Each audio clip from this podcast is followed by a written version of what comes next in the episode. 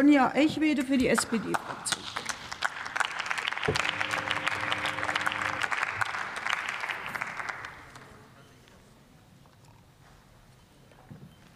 Sehr geehrte Frau Präsidentin, werte Kolleginnen und Kollegen der demokratischen Fraktionen!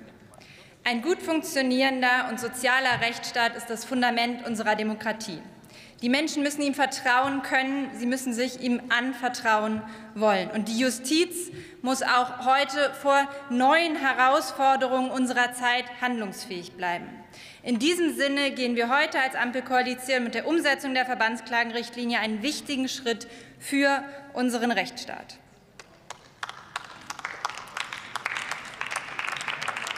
Für mich und meine Fraktion gilt stets, wer Recht hat, soll auch Recht bekommen.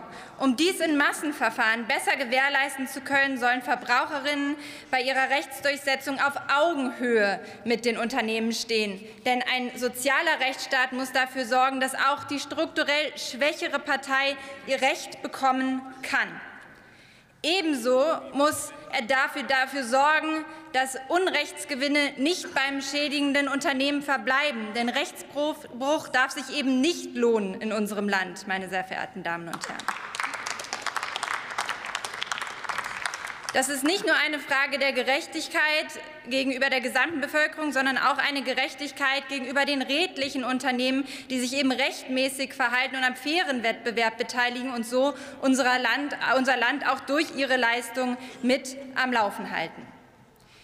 Zu welchen Ausmaßen kalkulierter Rechtsbruch führen kann, hat der Dieselskandal eindrücklich gezeigt. Der Kollege Thorsten Lieb ist darauf eingegangen.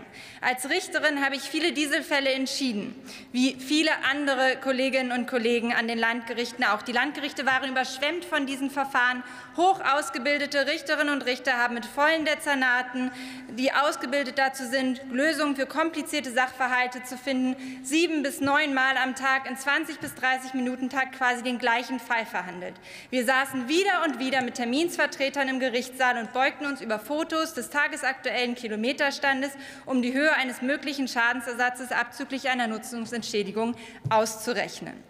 Das wurde zu ganz, ganz viel Frust in den Landgerichten. Die Landgerichte wurden zu Durchlauferhitzer, damit die Parteien noch kurz vor einer Entscheidung der nächsten Instanz doch einen Vergleich schließen konnten. Diese Unzufriedenheit in der Justiz, aber eben auch bei den Klägerinnen und Klägern, die nur die Möglichkeit hatten, sich einer langwierigen Individualklage zu stellen und so zu Recht zu kommen, dieses werden wir heute beenden, meine sehr verehrten Kolleginnen und Kollegen.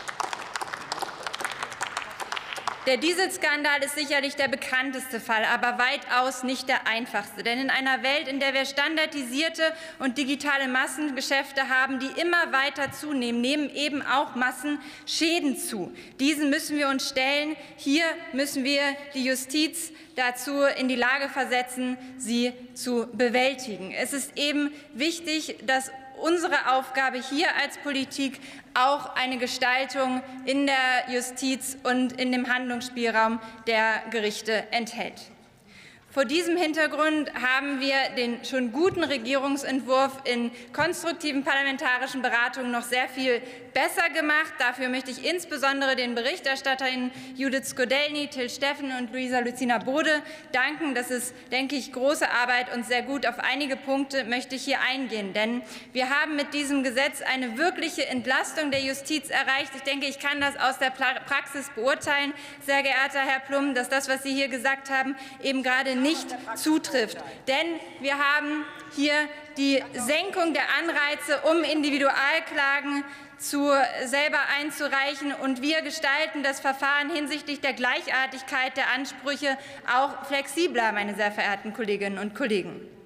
Den Zeitpunkt, bis zu dem Verbraucherinnen sich einer Verbandsklage anschließen können, das sogenannte Opt-in, legen wir drei Wochen nach dem Schluss der mündlichen Verhandlungen fest. Damit können Verbraucher sich umfangreicher informieren. Sie haben mehr Zeit, das Verfahren zu beobachten, und sie können eben auch erst von dem Verfahren gegebenenfalls äh, erfahren, was sie vorher möglicherweise noch nicht wissen. Wir schaffen die Möglichkeit, auch ähnliche Konstellationen in einem Verfahren zu bündeln, denn trotz Massenschäden können sich Ansprüche in Nuancen unterscheiden unterscheiden.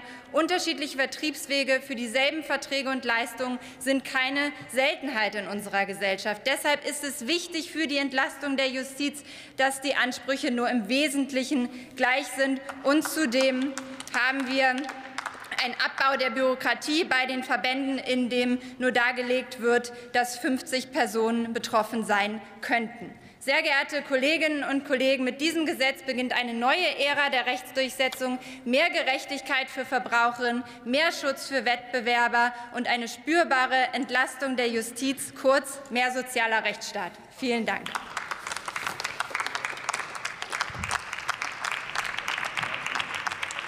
Das Wort hat der Abgeordnete Tobias Matthias Peterka für die AfD.